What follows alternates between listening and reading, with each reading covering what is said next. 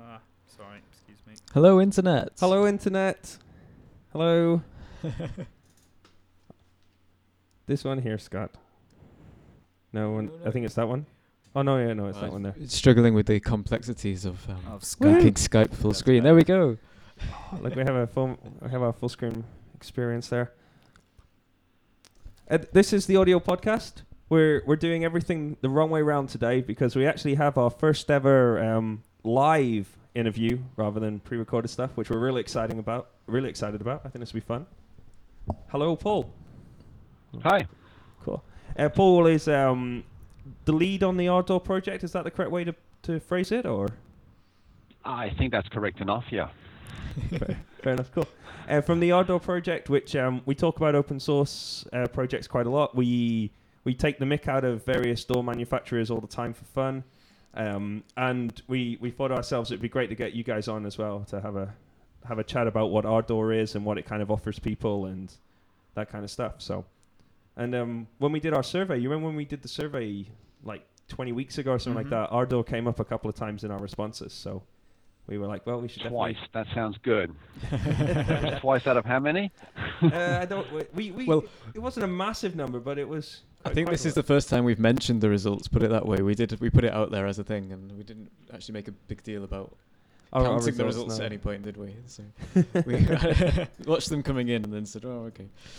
So first of all, um, today, for people who are normally, um, for our normal listeners, today's show is actually being recorded on Ardour. Um, for the people who really enjoy true geekiness, it's actually being recorded on a uh, G4 800 megahertz eMac, which I've acquired, um, which is actually the same age as the 828 Mark II, which is still running, which is still running on it. So we're running a kind of we're rocking vintage hardware here just for fun.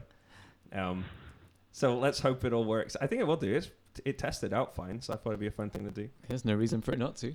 No, it's worked ten, for 10 years. It should continue working. I think the uh, flight case might buckle under the weight of the eMac, though. That could be the immediate problem. no, I don't think so. So, um, could you say how did the um? Sorry, Paul. We're just chatting away from funny. So, Paul, um, h- how did the um, Ardour project get started? Well, it started. Um, I, I suppose that, that there's a little preamble to it, which is how I got involved in sort of audio and MIDI programming at all.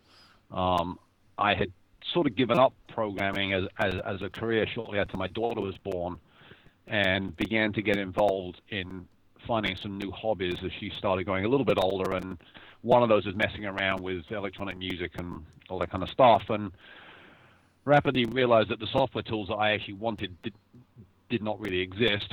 And even as I started creating those, I realized that there was this basic thing that if I was actually going to make any music, I would have to record it. And it seemed kind of obvious in 1998, 1999, I guess, that you would record it on onto the hard disk of a computer. Um, I'm not a Windows user and never have been, and I can't remember exactly what my issues were with Apple at that time, but I've been using Linux uh, for a while and Unix for even longer, and it seemed sensible. Well, okay, I'm a programmer, so I'll just write my own tool for doing this. Um, so, sometime around the end of 1999, I guess RME had just bought out the first of the Hammerfall series of audio interfaces. And I remember seeing that, thinking, "Ooh, 26 channels in and 26 channels out. That sounds really cool. I have to write something that can use that." So at the very end of 1999, I started. I switched away from the other audio and MIDI stuff I had been doing, and decided to write a sort of a hard disk recorder. Um, and that wasn't very hard to do. I think probably within two or three months, I had a working 24-channel hard disk recorder. Um, what became ve- very clear soon after that was that having a hard disk recorder in and of itself is not all that useful. Mhm. Um, I know some people still like such things, but uh, you know, when you can just record stuff and play it back, I didn't find it very useful. So we needed an, we needed to add some editing capabilities to the program, um, which probably started late in 2000. And had I known then what I know now about how much work that would have involved, I probably would not have started. Sure. Um, but I, I did start, and so the last, you know, nine to ten years have been basically the story of the continued evolution of the project and the program. And Are there are there things now that you were that, that you were looking at dealing with then that you that you think um, ha- has it changed? Has has your focus on what Ardour is trying to do changed since when you originally started? Um, I don't think that the actual functionality or the, my vision of the functionality has changed a lot. I mean, you know, to be perfectly honest, you know, most of what we do is based on the notion that most digital workstations are, are a commodity now. Yeah. Um, they, they all do pretty much exactly the same set of things. If you do those things, then you're potentially in the game. And if you don't do them, then you're not in the game, probably. Um, so the sort of full set of functionality is, as I suspect it is for Steinberg and Ableton and you know Motu and those guys, is basically the, is the union of what everybody else is doing. That's where we're headed for. Plus, if we can invent a couple of new things, that would be nice too. Um, I think what has changed over time is an understanding of. Uh, I think the most fundamental things are that a nobody is ever going to write one of these pieces of software and make everybody happy. No, of course. Um, you know, w- we get people using Ardour who will say, "Oh my God, this pro- this program is just awesome. I used to use Logic. I used to use Pro Tools. It's so much easier to use. I love the workflow." And we'll have people using it who are just saying, "I tried to use this and it's it's it's just a piece of crap. I, I, I can't do anything with it. I don't I don't uh, understand how to make it work." And I think you know, five six years ago, I would see both of those things and think, well, obviously there's a gap we have to close there. What what can we do to make that second person really happy with what Ardour does? And I think what what I've realized in the last five six years or so is that that isn't feasible. Uh, whatever approach we're taking to um, the implementation and design of a digital workstation, that's the approach that we're taking. And some people love it and, and really like working with it, and some people don't like it at all. Yeah. Um, and you know, I I would I think there's something inside of me that would love to say, oh, I'm sure there's something we can do that, that will make this perfect for everyone. But I, I think time has indicated that that's not really that sensible. Um, Well, it's I think the other interesting. yeah. Sorry, go ahead. No, I was done. I was just going to say just really echoing what you're saying. That I think you, you could look at five, ten years ago at uh, at different DAWs and say, well, this is good at that, or that is good at the other. But it seems like over the last few years, they've all been pushing more and more at trying to be as good as each other at everything. Uh, it seems to be a, a losing battle. Maybe it makes more sense to to kind of carve a niche out for being good at one particular thing. Yeah, I mean, I think, as I said, there's clearly a set of functionality, and, and that set has expanded over time. I mean, you know, 10 years ago, I don't think anyone was doing time stretch in Yeah. a DAW. Mm. Um, obviously, now, if you don't do time stretch, that there's a large body of people who wouldn't even consider it usable. Um, but I think, uh, I mean, w- one of the other things that I think has, has been true of Ardour is that when I started it, I was really coming at it uh, very much from a programming computer science end of things. Yeah. And I think I was a little dismissive of uh, what somebody I know has called sort of called the language of audio. And in fact, the very early versions of the software made it, made a very definite and deliberate attempt to move away from a lot of, of the traditional language associated with, with audio gear. Right. Because at the time I was arrogant and I thought, well, you know, these people are all stuck in hardware land. They don't understand that there's no limitations anymore. It's software. We can do anything. Um, and it's turned out again as as time has gone on that you know there's a very good reason why the traditional components of a of a mixing console are called uh, to have all the names that they have. Why things that we call aux buses are called aux buses and, and they have a very specific function. And um, you know, I regret that it's taken so long f- for me to learn that we really need to pay attention to that language. Um, although we can augment it and extend it in a few areas, Yeah. um, you know, there's really good reasons for doing things very similarly to the way that hardware consoles are done, except where you can do something much better in software. Yeah. Of course. Do you think that those reasons are to do with the user's perception of what's possible and how things work more than technical ones, or Um, I don't know. My own feeling is that uh, most users are relative, relatively conservative in their workflows and stuff. If they've already learned that, that you know this is generally how you do recordings, this is generally how you do mixes, they won't go looking around for very different kinds of approaches to that. Mhm. Um, I, I, I think if you look at the history of Ableton Live, um, which actually started um, somewhat embarrassingly, at about the same time as Ardour, Okay. and now employs I don't know 70 to 100 people and is a worldwide success. Well, I'm still stuck here in my backyard office. Um, but no, I mean Ableton Live started around about the same time, and you know initially the guys who were working on that really had a very different concept of of the workflow. Yeah. Um, some people even thought they weren't interested in making an actual DAW, Yeah. and one of the results of that is lots of people, I think even to this day, don't really think of Ableton Live as a traditional DAW. They see it more as a tool for doing live performance and looping and all that kind of stuff. Yeah. Um, in reality, the engine inside, inside, inside Ableton can do anything that you could do with Ardour or Pro Tools or, or, or Nuendo, but it's been presented in, in a way that is very different. Uh, and I think a lot of people, not everyone, but people who had prior experience would look at that and just say, well, how would you use this like a DAW? Yeah. Uh, you've now got a new generation of people who've been using it, you know, for I don't know the last five, eight, nine years or so. Um, they they've grown up using it, and now you know when you suggest to them you might want to flip back to using something more like Pro Tools, they're like, well, no. yeah. Yeah. uh, so I do think that users, you know, pre pre-formed conceptions and their workflows and stuff tend to alter what they think the right way to do things is.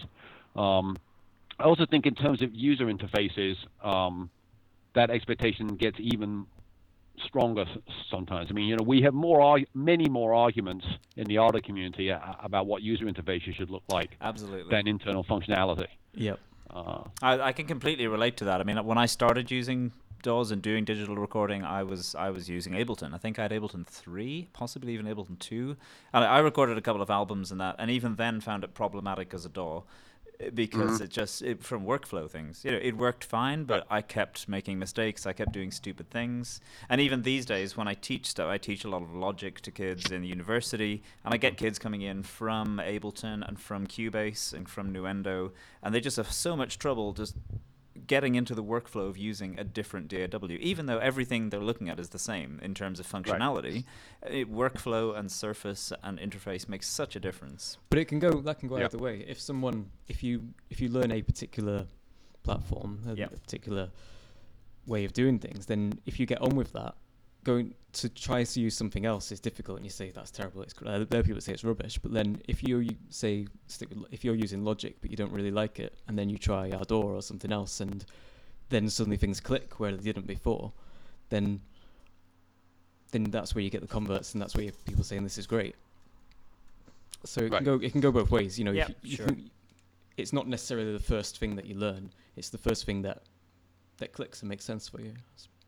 Can I ask, do you feel you have do you have to sell sell is the wrong word, convince people to migrate from other DAWs to Ardour? Do, do you feel that's something that you have to actively do or do you feel you can just put the software out there and let word of mouth and people Um, I think it, it depends on how you want to look at it. I mean, if if I want the program and the project to be more successful than it is right now, uh, I probably do need to do that. Um, I'm not that interested in doing that. I mean, I don't Yeah, think I'm a very good understand that. marketer.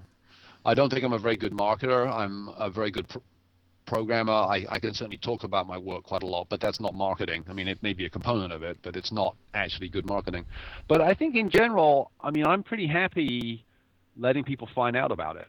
Um, I mean, I have two stor- two quick stories I, I can tell about this as to illustrate the uh, the type of thing I love to hear. Uh, my daughter turned 16 last year, and her mother took her to Paris for her birthday. We live in the United States. For those of you who are listening, it's quite a big trip, and they lost her passport along the way, and there was a bunch of machinations going on t- to try to get some documents over to her so they could go to the embassy and get a new passport.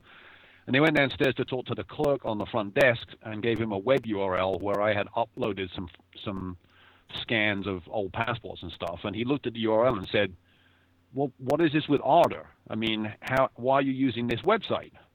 and you know, m- my daughter at 2 a.m. in the morning says, "Well, it's it's my dad's website." He goes, "We use Ardour in my band all the time." Hey, that's great. um, you know, some some random guy in a French hotel desk, you know, and his band. I don't even know what kind of music his band plays, so they use it all the time. And then I, I just got an email today from a friend of mine who's in who's working on a movie in Brazil right now on the history of bossa nova, and he was talking to a guy there who's one of the best uh, pan, pandeiro players in the world, and noticed that they were using Ardour and said, you know, so you use Ardour? He goes, oh, the old, you know, my engineer. There's a whole bunch of engineers down here in Rio who know, who won't use anything else. Yeah. Um, I, I, I hear Brazil that- is really really good for that as well. yeah. And when when they heard that my friend was there and he knew he knew the guy that created this, they all wanted to come over and meet him. It was like instant celebrity. so you know, I, I like these stories, and to me, I mean, we don't have a big marketing budget. We're not going to be advertising in the magazines. Yeah. Um, we're not going to be showing up at the big trade shows when we stands and stuff. Um, I'm really happy to allow this like slow permeation that happens. Admittedly, it starts mostly with people that have no money, right? Yeah. Sure. Um, and eventually, it turns out they've been using it for four or five years, and somebody says, "Well, you, why don't you use one one of the proprietary tools?" And they say no. Um, so I, I'm reasonably happy w- with that sort of slow, steady, slow, steady growth. yeah. And going back to something you said a bit earlier about people um, in the community talking about interface designs more than stuff that's going on under the hood, as it were. The fact that that is happening and that you, as the main programmer, see that and are paying attention to that is something which Ardour and open source projects in general can offer, which commercial things don't in quite the same way. Yeah, I, mean, I think in not quite the same way. Although I would say that one of the other things I've learned over the years of working on this project, um, I think sometimes it's easy to overestimate the difference between the open source and proprietary development pathways. Yeah. Okay. Um, you know, as a, the most uh, odd con- congruent to this I, I can give is I was actually vi- visiting Ableton at one point a couple of years ago, and I the, the guy I was meeting there, one of the founders of the company, was coming out of a meeting, but it went on for a little bit too long, and he came out and sort of apologized. Well, we, we were we were having a discussion about blah blah blah, and I sort of started laughing, and he said, "Well, why are you laughing?" And I said, "Well, I was just on IRC to, talking to our guys about exactly the same topic."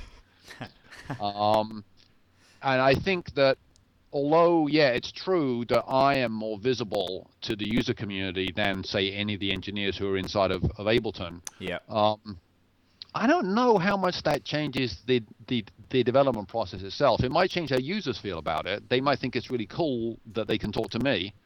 Um, I don't think it actually alters very much about how things flow along. I, I, I think the guys inside of Ableton and, and at Motu and elsewhere, they get all that stuff. Yeah. They they don't actually spend their time online chatting straight to users. Yeah. Yeah. That's sure. That makes sense. Uh, on the other hand, that also means I well, I don't know. Should I say waste? I mean, uh, if there's use, if there are any users li- listening, no, no, no, I'm not wasting my time online with you guys. But, uh, yeah, I mean, I, I do spend an awful lot of, of time online with that. I still tend to feel it's an incredibly valuable way to get feedback from the program. Yeah. Um, the one thing I suspect that the engineers inside of, of the proprietary DAW companies don't get is a lot of, you know, I'm a first time user and I just tried this. Right. Yeah. Um, I still hear that stuff all the time. And although I admit that, you know, after this many years, it gets a little bit tedious so, uh, sometimes to hear somebody running into the same old problem, it's still like a, a, a kick or a prod to me and to say, yeah, you know, we still haven't really done that right.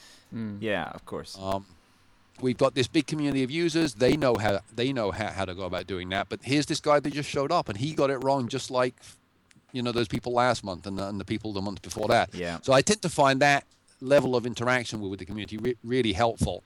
Uh, but as I said, how much it really changes the overall process of development, I'm not I'm not sure it does. Can I ask about the user community itself? I mean, how mu- I, I'm sure it must span a, a wide range of experience and probably developer experience as well. How much? I mean, obviously you have a lot of interaction with the community, but how much does that feed into the, the development process? Um, I th- I think it feeds in a lot. Um, I mean, you know, I, I have I have a very direct financial relationship with those people who do support me f- financially. Uh, I think that probably has more m- more of a direct impact on what I do and, and what the priorities are than perhaps it might do in some other sorts of, of development scenarios. Um, I, I try to not let myself be shaped you know, by precisely what, you know, s s somebody who's actively financially supporting the work Right. says they think should be done. I mean, I, I have to balance out lots and lots of things. Um, but there is a lot of feedback from people on um, what should be you know what should be current priorities. Uh, we'll tend to get lots of very useful feedback on on what the really obvious bugs are and things. Yeah, Um, of course. We'll tend to get very good discussions going on on our on our IRC channel about uh, whether we should do things this way or that way, or you know, so, so somebody will will pop up with a, a completely different idea that, that ha- hadn't been considered yet. And so the user community is a really valuable source of of, of ideas um, and motivation and priorities. But I try to not let them actually run the Of course. Their, their inputs into a process. Um, and sometimes it's a little frustrating, but a, a, a bit because I think things can grind to a point where the user community doesn't really see a whole lot happening. Yeah, that makes Um, perfect sense. And I, and I guess when there are certain aspects that large chunks of the user community are arguing back and forth about, there's there's no progression there. It's just a case of Right. difference of opinions, and you just have to choose which way to go. That, that's right. And I would say, actually, fortunately, for the, for the most part of late, that, that hasn't happened too much. But I think a lot of that is because we're in this strange period now where version 2 of Ardour is sort of basically in maintenance mode only. Yeah. Uh, and we're working on version 3, which is the, the, the one that has support for MIDI. Um, and and because I go around keep, and, keep pointing out to people it's not released yet, it's still alpha, it's still beta, you know, don't rely on it. We haven't hit that point where lots of people really feel comfortable stepping up and saying, you know, this sucks. Yeah. The, yeah. the way in which you've done this is terrible. Um, I, I, I keep waiting, you, you know, to hear more of, of that kind of feedback about Ardour 3 from people. Um, it, it would make me feel more comfortable that maybe we've done it right. So maybe if there's any Ardour Three listeners out there, this is this is your call to uh, to step up your your comment start, feeds. start complaining. Yeah. yeah. I mean, we, we did have one. Actually, I mean, th- th- this is also a, a good example, I guess, of. Um, uh, I'm not again. I'm not sure how different th- th- th- this would be in a proprietary case, but I was getting to the point with MIDI and Ardour 3 where it really did feel like, at least as an initial implementation, we we had basically done every, done pretty much everything right. Um, and one of our users, uh, uh, somebody who's been around the community for a while but was relatively new, stepped up and, and, and described this workflow he was he was in. It, he couldn't get it to work properly. Yeah. Um, and initially, I mean, when, I listened to him, I, I just felt like, well, yeah, that, that's a we- really weird workflow, and we're just not going to cater to that. But he sort of kept talking about it, and the more and more I listened, I realized this is not a weird workflow at all. This is actually what almost everyone will do. Right. And the the reason why I hadn't run into it is you can see behind me on the on the video camera here. There's a couple of MIDI keyboards here. I have a a, a, a MIDI patch bay in the rack over here. I've got a bunch of MIDI equipment floating around. I have a pretty well set up MIDI uh, stage here, and the way I work to, to do MIDI recording and playback doesn't reflect what most people will be doing. Yep. And you know, unless somebody had stepped up and pointed out, oh, I've got my one USB keyboard and I plug Yeah. it in, in, into my laptop and I, wa- I want to use it on a dozen tracks. How do I do that?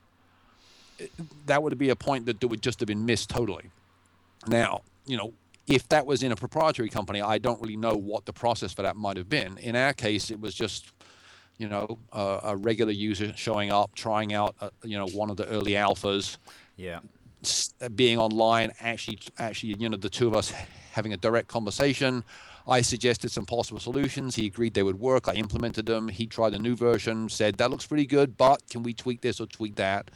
Um, and we've gone through a sort of uh, iterative process with that three or four times, and now we're both fairly f- fairly happy with how that works. I mean, that- Um, that's think the idea of yeah, the idea of users feeling like they can really be involved in in situations like that. It doesn't happen a lot, but it does happen. Yeah. You know. Yeah, sure. Um, maybe this is a good point to a- to talk about Ardour Three. Can can you tell us what kind of things are coming up? What changes? I mean, obviously MIDI is a big thing, but Yeah, there's a very long list. If you let, let me just pop open a window here. Um, well, I guess the question is, what are you excited about in it? Yeah, maybe, I'm sure you're excited about everything, but what's your uh, I am excited about about everything. Obviously, mi- uh, ha- handling MIDI is is the most important thing that we'll be doing. Uh, Ardour 2 has only had support for MIDI for things like time code and transport control Yeah. and stuff like that. Um, the new release is, is is turning it into a MIDI sequencer and recorder and editor. Um, so there's a lot of excitement about that. Our MIDI implementation differs in one extremely notable way from anything that we've seen in any of the other DAWs, which is that we do all MIDI editing in the same window. So so when you're working on, a MIDI Okay. track and you want to go in and start messing around with notes, you do do not pop up pop up some separate piano roll editor. Everything is done in line in the same window. Right. So Um, you would just make your tr- your MIDI track bigger to get a better view of it, but it's essentially the same thing. Sure. Okay. Yeah. Or, I mean, you can select that track and then hit one key and it'll blow up and fill the whole screen. Yep. And you- can work work on it in that or the whole window anyway. Yeah. Um, that has some real positives to it. It also turns out that it, it, there are aspects of the workflow that feel a little bit clunky too. Um, we're waiting to get lots more feedback from people to really, you know, to decide was was this a good choice. Yeah. Um, you know, is there a really strong reason why the other guys ha- ha- haven't done things in this way, or you know, have we just stumbled across a better way to do it? Um, it mean the real dr- downside is that you're switching modes a lot. If you're going back and forth between working on notes and working on regions or events or whatever you want to call them, Yeah. um, is a lot of switching modes. Uh, that's not so great, but the fact that it's all in one window, you, you, you're not popping up new dialogues or anything, is very nice. Um, however, although this MIDI stuff is coming in, a, a lot of people are not really aware of the fact that really the audio side of Ardour 3 has been changed almost as much as the addition of MIDI.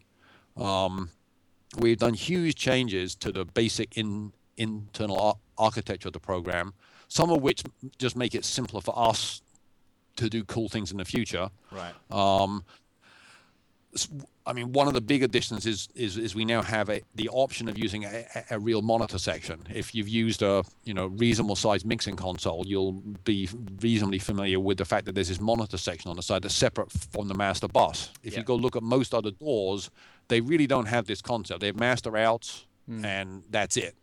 Uh, we now have master bus, but we also have an entire monitor section, which is specially geared to situations where you really do where, where you have the equipment around and, and the need to do that.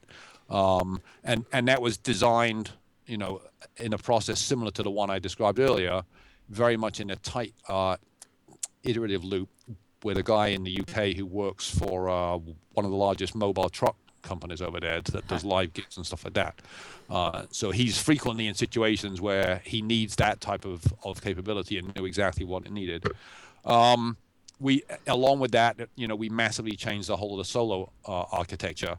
Uh, you know, Ardour 2's model of what soloing is like is, again, based on a rather naive view of how that stuff should work. I think we, we now have a solo implementation that is probably almost as good as anything that you could get on the largest console that you could buy. It's very sophisticated, allows all kinds of things that I don't think that you, that you can do elsewhere. Um, we chain, let's see, I'm just zipping through uh, the highlighted list here. Um, time chase, uh, time code chasing is much better. Uh, we now have uh, media search paths, so you can have media sp- uh, on on different disks, and Ardour Ah, will go okay, for yeah. you, which, which we couldn't do before. Um, we did add a new editing feature, which people were asking for for a long time, where you've got if you've got multiple regions, uh, and you'd like to somehow merge them into a single region and and not ha- have them be distinct anymore. There's now uh, an editing oper- editing operation that will do that for you, and and you can carry on editing that and then actually on what's the operation called? Uh, I think it's called consolidate, and you can unconsolidate after you've done more editing on it as well. Um, And presumably you can kind of uh, submix or not submix. You you can render out a particular consolidated area. Yes, that's always been possible. Yeah, Uh, w- what's different is, is that this actually lets you create the the uh, object that that contains all, all of those regions and manipulate it uh, as, as though it's a unitary object. Yeah. Um, we changed panning quite a bit. Uh, the original panning implementation again was sort of born more of my ideas as a software engineer than as a, than the ideas of an audio engineer. Um, so we now have a, a stereo panning implementation that is really is, is done in the way it should be. Um, we've also got a VBAP two-dimensional panner now, Ah, okay. um, which is more of interest to people that do um, electroacoustic stuff. Yeah. Well, we do Um, quite we a lot still of that don't have. Really? Yeah, we still yeah. don't have 5.1, 7.1, all that kind of stuff. Um, just looking at the other. Submixing and busing is also way is also way better. It's now it's trivial to, for example, just select eight tracks and, and just say submix them, and it'll create a new bus, route all of them to the uh, Just to, like to that that. bus and, and, and just set and, and set that all, all up in the way that you might want them to. Uh, stacked re, stacked track mode, which I guess Cubase got a few releases ago, where if you've got uh, overlapping regions in time, you, you can just explode it vertically, and all the overlaps will vanish, and, and, and, and you can see things very nice and clearly. Um, so there's a whole bunch of, of, of stuff like that. Um, I think really that the set of changes the, on the on the audio side is much vaster than all, all the MIDI stuff, but the MIDI stuff is what people are really excited about. Will um the MIDI input and handling will you be able to map that to the control of aspects of the software? So when uh, the thing that got me thinking was when you one of the first things in that list was you were talking about the monitoring section, and Yeah.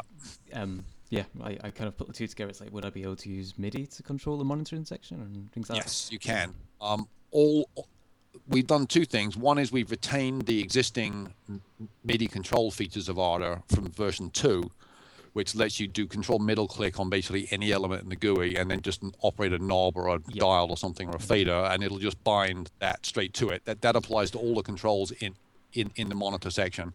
Uh, seen that. forgotten The other it. thing that we've done, uh, yeah, uh, when I originally started working on on that MIDI control system, I really believed that that option is much better for users. Uh, you know, it, it, it doesn't create pre-assigned mappings from one thing to another. People Yeah. can set things up any way that they want. Blah blah blah.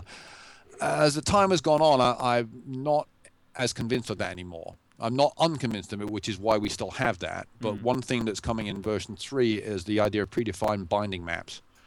We have about a, I don't know, probably eight or ten right now, that that anyone can write. They're they're just standard text files with with some XML in them, and so you can set up a predefined mapping from a particular controller to various things in Ardour. Um, and, and my gut feeling is, is is that for a lot of users, that's much more what they want than finding out. Oh, this is really cool. I, I can buy, an, buy I can buy anything to anything. Yeah. They'd yeah. much rather say, "Oh, I'm using a." Uh, I can't even remember the, the, the names of the ones that we support now, but I'm using one of one of these control services. Click.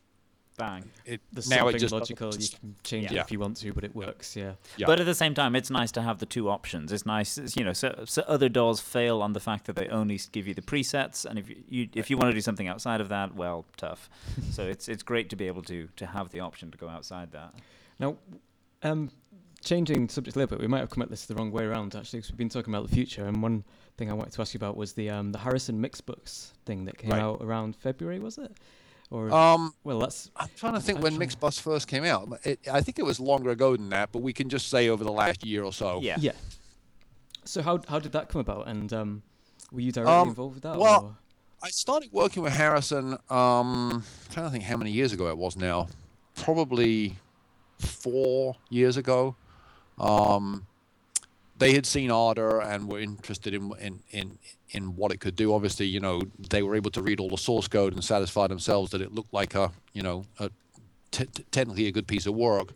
Um, the initial project I worked on with it is was a, a project called the, the X Dubber. Um, they had a bunch of customers out in Hollywood um, who were doing mostly uh, vocal post production work on movies and stuff, and they were using a workflow that was very much based ar- around hard hard disk recorders. Um, th- their workflows, I mean, the workflow of these people is a little strange. That they sort of haven't grown up in the age of automation, and they don't realize that you could actually do what they're doing by just automating everything. So instead, they make pass after pass after pass after pass Yeah. to try to get all, all these vocals exactly right. And those the machines that, that they're using generally are, are a they're not made anymore. B they're failing. B and see the spare parts are difficult. So Harrison saw this opportunity to jump in and say, you know, we'll give you a machine that does this. Um, you know, we, we won't comment on your workflow. Here, here's what you need. Sure. Um, that involves some interesting changes to Ardour. We added non-destructive um, recording. To, sorry, we added we added destructive recording to it um, in a way that unfortunately tied in w- with Digi's second attempt at doing that. Their first attempt was a complete failure and just laughed at by anybody who saw it. Um, just after we got ours working, they did a press release saying, "Oh, well, we've got our new version working as well." So that unfortunately took a little bit of the steam out of of Xdubber. right. Um, yeah. But it it was an interesting project. Um, you know, Harrison themselves got much more f- familiar with the internals of Ardour, They then came up with this new idea, which is, you know, what happens if, if we took our DSP and stuck that inside of Ardour if we change the user interface, certainly for the mixer anyway, they didn't really change the editing window, but the mixer to be a lot more like a console, which means that there's a knob basically for, for, for everything already on screen. There's no popping up plug-in dialogues or anything else. Um, and also wire up everything so it, it's it's it's pre-wired in a way that's most likely to, to be what you want and the built-in processing is going to be probably what you want in order to get a fairly sweet sounding mix Yeah. for what you're likely to be working on. Um, it turned out to not be a huge amount of work to do those initial steps. Um, they were able to take advantage of the fact that it's open source, which means they could get very deep integration of their stuff in. I mean, if a company wanted to do this with one of the proprietary DAWs, you, Yeah. you can't. There's a limit to how much you how much you can do in a plugin. Mm-hmm. Um, So they they built that all in. Um, you know, we the, the the decision had already been made that that would be released as a separate product. Um, we have an agreement that suits me very well, which is you know Mixbus could in theory cannibalize the whole Ardour market, Yeah. or it could grow the pie, and and either way, uh, it ends up working out for, from from from my perspective. Um, and it's been it's been a very interesting process to see people's reaction to it. Uh, you know, w- there are a few people on the Gearslutz forums, for example, who would just try to pick apart the marketing slogans that. Harrison used. Yeah, Uh, that's- always going to happen. Yeah, uh, and, and it, it was just interesting to see the the incredible vigor of those people coming back. And, you know, but they they said this word or something, and that word means something else. But you know, in general, people seem to have liked it. The biggest surprise to me was that when we did the initial release for uh, for OS X, um, that we had this big concern uh, uh, about the fact it still relied on Jack. And just to do the quick, you know, Yeah. two-line summary of Jack for those who don't know about it, Jack is an audio routing infrastructure that runs on Windows and Linux and OS X, um, and lets you plug in various pro- programs so they can share audio between each other and with your sound card. Um, and we were very worried initially that you know people aren't going to want to use this with Jack. They might be interested in Mixbus. They're not going to have to deal with Jack. When you Yeah. fire up up DP or you fire up you know Logic or something, there's no separate program to do all your audio stuff. But it turned out that actually that was one of the best decisions. Hmm. But because lots of people didn't want to use Mixbus, at least initially, as the DAW, they wanted to take sessions that, that, that they already had in Logic and then run it through this thing Yep. Right. Yeah. and and they could just do that. It just worked. It was a little bit. I mean, doing it out of Logic is fairly co- complicated just because of the way Logic's structured. But it, Logic. but um, but it is possible to do it, and it, it, it seemed to get a lot of people to try it out who I think otherwise would have just said, "I'm not trying another DAW," and instead they saw Yeah. it as a slightly different kind of product. Yeah. I think that the name sort of suggested it was more like some post-processing unit or something. Um, and although I think in general, I mean, trying to run two DAWs on one machine is probably asking for trouble. Yeah. Um, a lot of people had, you know, po- very positive uh, results in routing their sessions out of Logic and into Mixbus and playing around with it.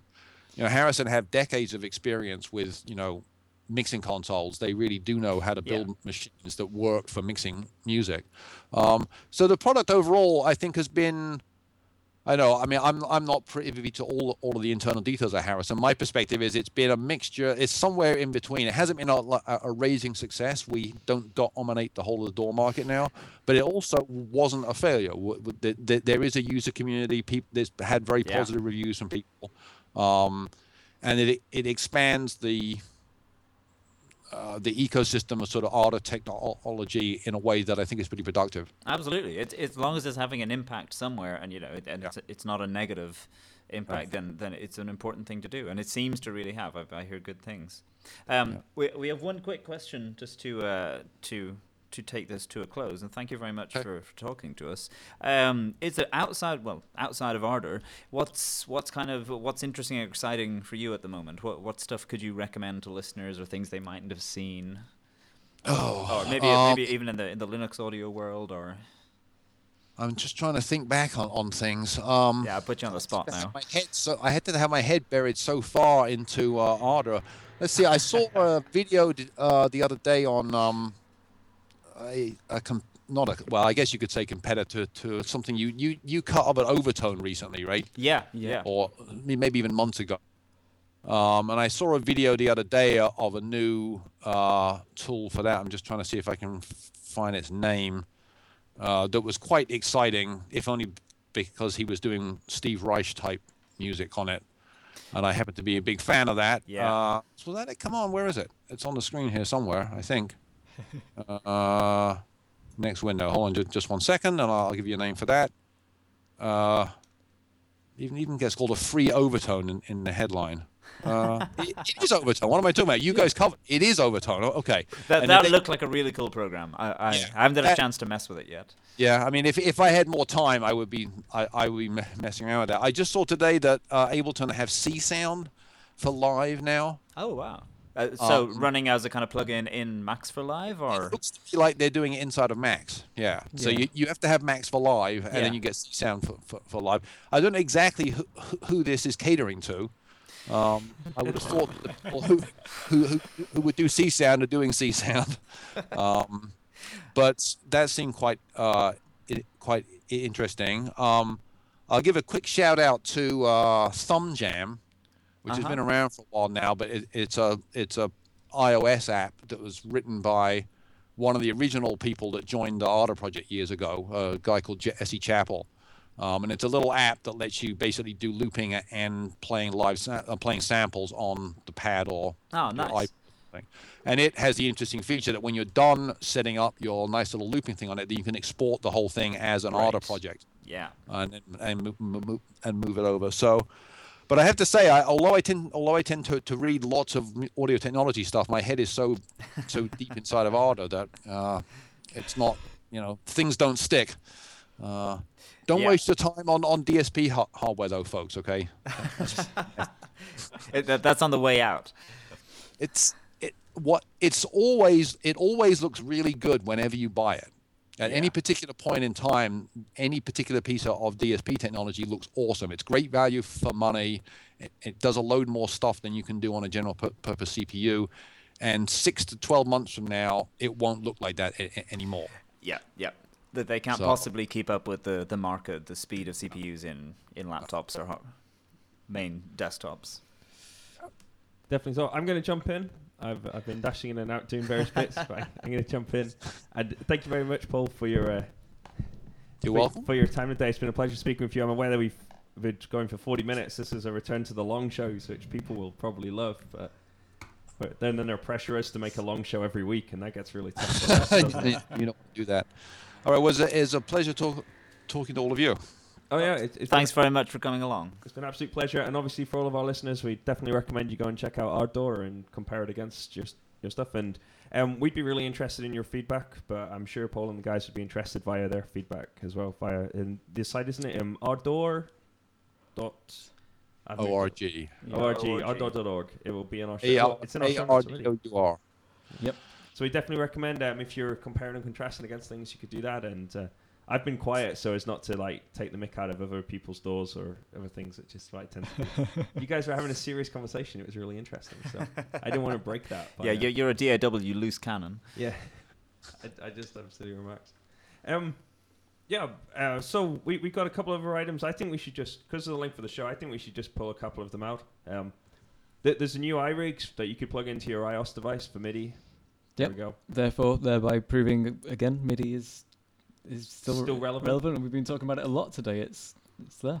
Definitely so. I, I don't think we have to say anything else other than that. about well, that. though it exists, IK Multimedia is there. Okay. That's cool. um, uh, we, we should do two of these. Actually, we should talk about Dennis Ritchie. Definitely. Let's just quickly mention Dennis Ritchie because obviously Steve Jobs passed away, but Dennis Ritchie also passed away, and everybody, you know, the passing of Steve Jobs has definitely been noted by the wide, you know, the wider press at large. Whereas I think Dennis Ritchie, who was the originator of Unix and of C, and did a lot of work on the compiler for that, and basically has established the computing industry fundamentals as we know them that we work with and enjoy and celebrate every day. And I didn't want this, you know, Yep. I didn't want it to pass by without us acknowledging that We contribution because it's We we do a lot of programming type talk, so because it is an incredible contribution. I thought, and you know, basically every device we use is running and is running off, you know, some of that work that he did to establish that. And I think his his life's not was been not you know it, it has been mentioned, but it hasn't been celebrated in the same way that Steve Jobs' contribution has been celebrated rightfully or wrongfully. Doesn't Steve Jobs have a, a Memorial Day now? It's today. that- Today was like Steve Jobs' Memorial Day somewhere, I think, or maybe it was yesterday. Maybe it was Sunday. I don't know. I, th- I think maybe Mr. Ritchie deserves a, a Memorial Day. Possibly so. Our final one. Um, I, I, there's no possible way that I could miss uh, mentioning the Apple pushes away pros though, because I just thought we've we've mentioned and murmured about this a few times now. Um, maybe if you're um, if you're still Hang there. Paul, you might have a co- might have a comment on this as well. But essentially, the the, the story is kind of mentioning, you know, uh, with the Final Cut change, the Final Cut Pro X, and the fact they ripped it apart and got rid of all the backwards compatibility and trashed the user interface and brought in a new one. And there's lots of suggestions about what the long term of Logic will be in a similar way. Mm-hmm. And I, I just think I think it's an interesting story because I actually happen to agree. Um, I happen to agree with it. Um, I I've kind of mentioned a few times that Apple hardware sh- served this show quite very well, and it served it served me very well for a lot of years. But I've I kind of mentioned that I expected to only buy one more Mac again because of this kind of trend. But to be honest, I've actually bought a you know a, a Linux box which I'm running you know running Linux on a laptop and finding that to be even more satisfactory. So. I kind of agree with them, and I just wondered: Does anybody think um, we're called like this is a, a false story, and they're not pushing away the professional user base? Well, as you say, lots of people mentioned it everywhere, and I've read through the story that you posted. The link is on wiki.theaudiopodcast.co.uk. Um, but only just now, when you were talking, did I notice where this story has been published, the one that you've linked to, which is on pcpro.co.uk. Um, so, do do I think this is a real story, or is this perhaps just like maybe a bit biased? I don't know. What is it? Yeah, I would say. I mean, just this is Paul again, just jumping in. I mean, I haven't read any any any updates on this in a while, but I I read a bunch of stuff when Final Cut what was it called Final Cut Pro X or something came out. Yep. Um, it did strike me as possibly slightly a bit of a non-story. The, the the impression I was getting from Apple was basically that they were working, they really did have a long-term pro-centric vision for the program. They had they just upset a lot of people by having a rather bad release schedule, in which they bought out a, a version that was bought out way too early, had way too many changes and way too much backwards incompatibility. But it seemed to me that th- their responses to people's complaints were that i- it's going to be so great in the in, in, in the future. You just wait and see. That was just one. Yeah, no, Some bal- there you go. Yeah, there's actually some some, kind of balance. rationality into that conversation. I didn't expect that. Thanks, Paul. That's great. I'm, I'm, I'm we need not more of this in the I'm, I'm, I'm not convinced. I'm still not. I'm sorry. It's just I don't. Yeah, I don't buy it. I'm, I'm not convinced. I think there's too much. I, I think the company focuses away from the professional stuff, and I, I I think it's understandable. They've got a mass. A lot more people are now kind of consumer home users than professional users in the way maybe you know 10 years ago that definitely would have been a focus for the business and I, I have my my nervousness about it So, but on, on, on balance myself, though, Okay. it's fair to say that having used the previous version of Final Cut Pro, I remember it was like the worst interface of all time for anything, and it took. It took me. I remember, like, I said to somebody, "I'm going to do it," and I remember seeing it very briefly and thinking, "Oh, it kind of like kind of a DAW feel, you know, multiple streams of video, you mix between them, that's all good." And then it was like a week and a half later, I finally managed to cut together my first like three minute thing in a way that I was moderately happy with it. So I don't think what they had was what was there was great beforehand, to be honest. But I don't know. But the point is, people have made a workflow out of it, and professionals have got used to that workflow, and so changes to that Are disruptive. are unhappy making. Yeah. I guess this is to return to j- just to return briefly and then to sign off the show. But I guess this is a classic example of where the, the open where an open source development model really serves you, and a, a great reason why committing to open source software rather than proprietary software can really serve as well. Because obviously, if an open source project was to take a similar step and diverge, you know, have that point happen, then there's no reason at all why somebody couldn't fork their own user interface on top of that level or just commit themselves to maintaining the older user interface as long as they want to use it and just keep doing that, which is obviously an option with an open source project. Whereas with a proprietary so- project, it's here's the new release, like it or lump it, is essentially the the previous Yeah. people. Sure. I don't know. I was trying to bring it back to some relevance. No, that's okay. Yeah. And, or, or if we take that as a, like the question is that if peop if Apple are pushing away the professionals, where are they pushing them to? Where are they going to go? Should we leave that? open? Ardour. Hey! Yay. Excellent. We will have video tracks in 3.1. Video tracks in 3.1. There we go. Got There it. you Yep. go. You heard it here first. Well, well, yeah. Okay. That's great. I, I think I think we should start sign off the show. We've been we've we've run a we've, we've run nice and long, which would be cool for those people who are on longer journeys. Yep. As opposed to those people who are on shorter journeys and only get to have to listen to something else. I don't know. I don't know. I'm digging a hole. Digging a hole there. Digging a hole. Thank you very much for your time. It's been an absolute pleasure speaking with you. Thank you very much, Paul. Thank you very much for inviting me on, guys. Cool. Pleasure. Um, Okay, I've bye been uh, Scott. Goodbye. Hewitt. I've been Scott Hewitt. I've been Scott McLaughlin. I'm Sam Freeman. And this was this week's The Audio Podcast. Hey!